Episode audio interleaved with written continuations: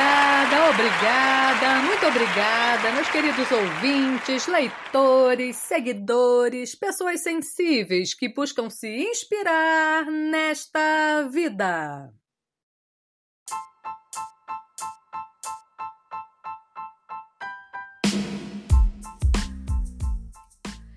Ladies and gentlemen, today's homage goes to distant listeners in the United States of America.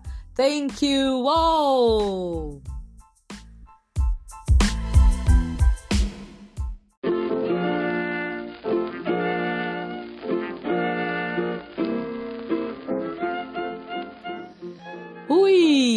Aí, gostaram do meu inglês? Então, eu gostaria mesmo de agradecer a todos os que me ouvem lá na terra do tio Sam, a terra da liberdade e da prosperidade.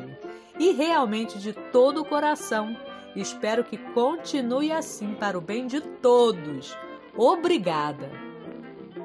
Então, pessoas sensíveis, sabiam que dentre os meus amados ouvintes 28% estão lá nos States? Gente, é coisa beça. Aí eu me pergunto, será que são apenas brasileiros? Ou será que tem americanos amantes do português que curtem uma poesia? Espero que seja as duas coisas. Certamente, o povo americano é admirável. Existe uma força nele, um orgulho saudável que alguns tentam destruir, mas acredito que o seu ímpeto realizador e realista prevalecerá. E não, nunca estive nos Estados Unidos, mas um dia saberei por mim mesma quem é esse povo do qual o mundo inteiro fala. Enquanto isso, sigo na companhia de seus poetas, como Emily Dickinson, que viveu de 1830 a 1886 e apesar de ter publicado em vida não mais de dez poemas, deixou muitos escritos, sendo seu primeiro livro, Poems by Emily Dickinson, publicado postumamente em 1890. E é dela o poema que eu trago hoje aqui para vocês. Preparados?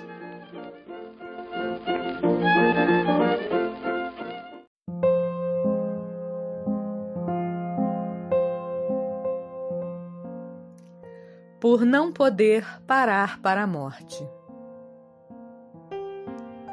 Por não poder parar para a morte, ela gentilmente parou para mim. A carruagem seguiu, mas apenas nós e a imortalidade. Dirigimos lentamente.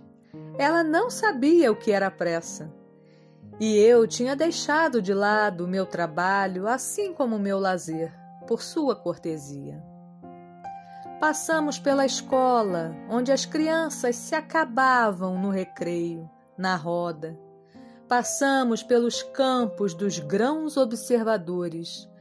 Passamos o sol poente, ou melhor, ele passou por nós. O orvalho se encolheu tremendo de frio, pois só de gaze meu vestido, meu chale só tule Paramos diante de uma casa que parecia uma protuberância do solo. O telhado mal se via, a coroa no chão. Desde então são séculos, e ainda assim sentia-os mais breves que o dia. De antemão supus que as cabeças dos cavalos rumavam para a eternidade.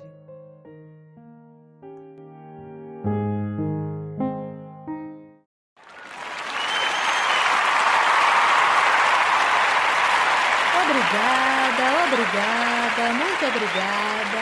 Bom, por hoje é só. Eu espero que tenham gostado. E nos falamos em breve no próximo podcast do Lu Artístico.